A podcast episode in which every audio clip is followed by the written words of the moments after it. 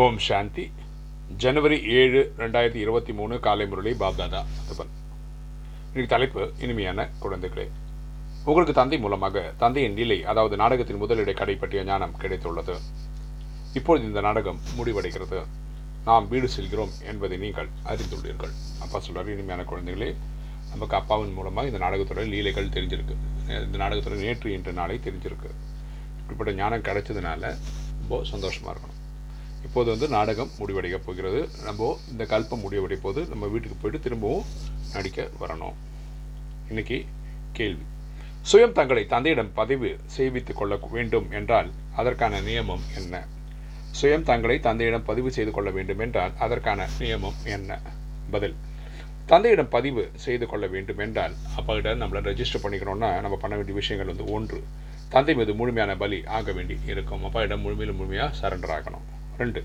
தங்களுடைய அனைத்தையும் பாரதத்தை சொர்க்கமாக்கும் ஆக்கும் சேவையில் பயனுள்ளதாக ஆக்க வேண்டி நம்மளுடைய மனம் பொருள் உடல் ஆவி எல்லாமே இறை சேவைக்காக கொடுக்கணும். மூன்று.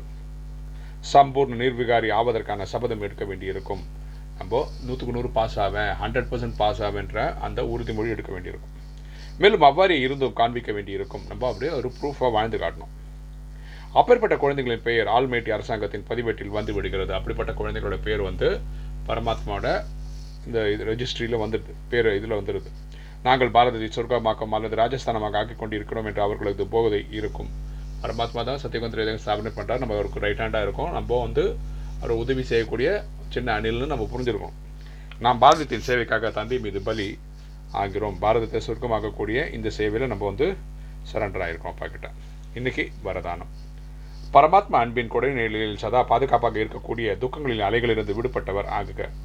பரமாத்மா அன்பின் கொடை நிலையில் சதா பாதுகாப்பாக இருக்கக்கூடிய துக்கங்களில் அலைகளிலிருந்து விடுபட்டவர் ஆகுக. விளக்கம் பார்க்கலாம். தாமரை மலர் சேற்றில் இருந்தாலும் தனிப்பட்டு இருக்கிறது மற்றும் எந்த அளவு தனிப்பட்டு இருக்கிறதோ அந்த அளவு அனைவருக்கும் அன்பாகவும் இருக்கிறது. ஸோ தாமரை மலர் வந்து சேற்றில் இருந்தாலும் அது வந்து நறுமணம் தான் கொடுக்குது. துர்நாற்றம் தர்றது கிடையாது. அது டிஃப்ரெண்ட்டாகவே இருக்குது எந் அந்த அளவு அனைவருக்கும் அன்பானதாக உள்ளது. அதுபோல குழந்தைகளாகி நீங்கள் துக்கமான உலகத்தில் இருந்து விடுபட்டவர்களாக மற்றும் தந்தைக்கு அன்பானவர்களாக ஆகிவிட்டீர்கள். நம்ம வந்து கலியுகத்தில் இருந்தாலும் நம்ம சங்கமிகவாசியாக இருக்கிறோம். நம்ம வந்து தந்தைக்கு அன்பானவராக இருக்கோம். இந்த பரமாத்மா அன்பு குடைநீளாக ஆகிவிடுகிறது. இந்த பரமாத்மா அன்பு தான் நமக்கு வந்து ஒரு ப்ரொடெக்ஷன் லேயராக இருக்குது மேலும் யாருடைய தலைக்கு மேலே பரமாத்மா நிழல் குடையாக உள்ளதோ அவரை யார் என்ன செய்ய முடியும்? அப்படிப்பட்ட ஆத்மாக்களை யாரும் டிஸ்டர்பே பண்ண முடியாது. ஆகையினால் நாம் பரமாத்மா குடைநிலையில் இருப்பவர் துக்கத்தினாலே என்னை தீண்டவே தீண்டாது என்ற போதையில் இருங்கள். ஸோ என்ன வந்து பரமாத்மாவோட கண்ட்ரோலில் இருக்கிறதுனால அவருடைய இதில் ப்ரொடெக்ஷனில் இருக்கிறதுனால நம்மளை யாரும் ஒன்றும் செய்ய முடியாது. இன்னைக்கு ஸ்லோகன். யார் தனது சிரேஷ்டமான நடத்தையின் மூலம் பாப்தாதா மற்றும் பிராமண குலத்தின் பெயரை ஒளிர செய்கின்றார்களோ அவர்களே குலதெய்வம் ஆவார்கள். யார் தனது சிரேஷ்டமான நடத்தையின் மூலம் பாப்தாதா மற்றும் பிராமண குலத்தின் பெயரை ஒளிர செய்கின்றார்களோ அவர்களே குலதெய்வம் ஆவார்கள். இந்த குலத்தின் தீபங்கள் யாருன்னா யார் பரமாத்மா சொன்ன உயர்ந்த வழிப்படி நடக்கிறாங்களோ அப்பாவோட பேரை காப்பாற்றுறாங்களோ இந்த பிராமண குலத்தின் பேரை ஒளிர செய்கிறார்களோ அவங்க தான் இந்த குல தீபங்கள் அப்படின்னு அப்பா சொல்கிறார் ஓம் சாந்தி.